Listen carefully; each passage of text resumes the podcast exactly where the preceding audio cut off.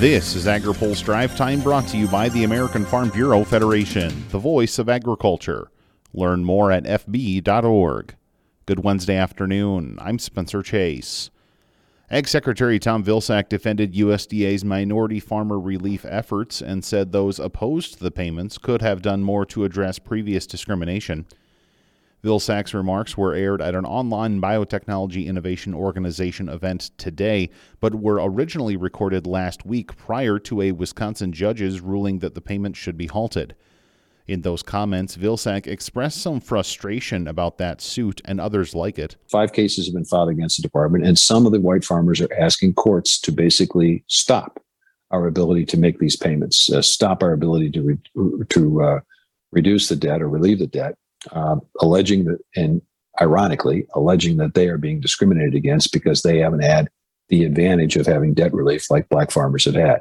Vilsack says the payments are meant to address cumulative discrimination impacts faced by socially disadvantaged producers.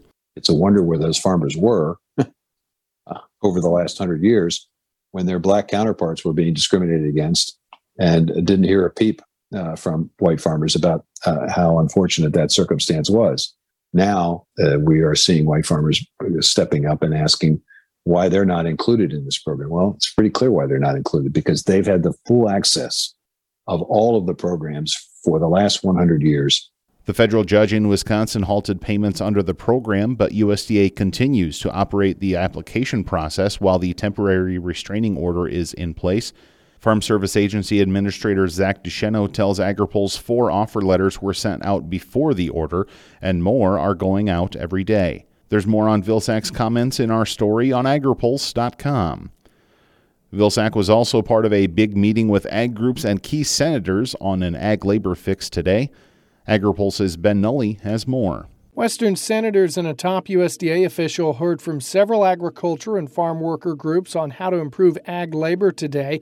Democratic Senator Michael Bennet of Colorado, Republican Mike Crapo of Idaho, and Secretary of Agriculture Tom Vilsack hosted the groups. Senator Bennet wants to pass some version of the House-passed Farm Workforce Modernization Act this year. Both sides gave.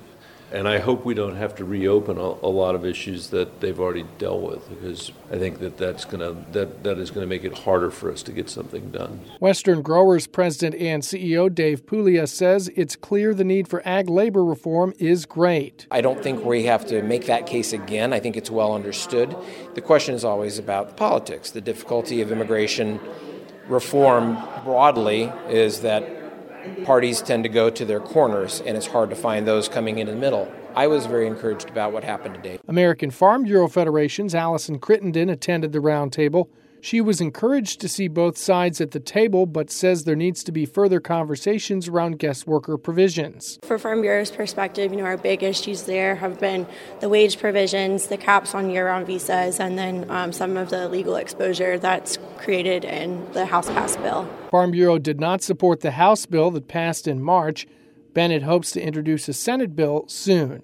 For AgriPulse, I'm Ben Nully. Finally today, the leader of the Interior Department says the administration is still working to determine some specifics on how it will measure progress on its 30x30 goal. The goal has also been referred to as the America the Beautiful initiative and aims to conserve 30% of the nation's land by 2030.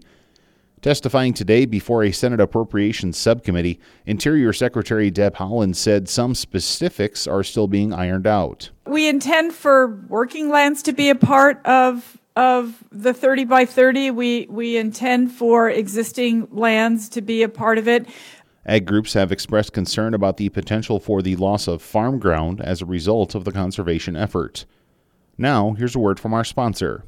Today's Drive Time is brought to you by the American Farm Bureau Federation. The estate tax forced a teenage Anne Margaret Hughes to choose between her college savings and saving the farm. Unless Congress eliminates the estate tax or at least makes a higher exemption permanent, many more farm families will be forced to do the same. Learn more at fb.org.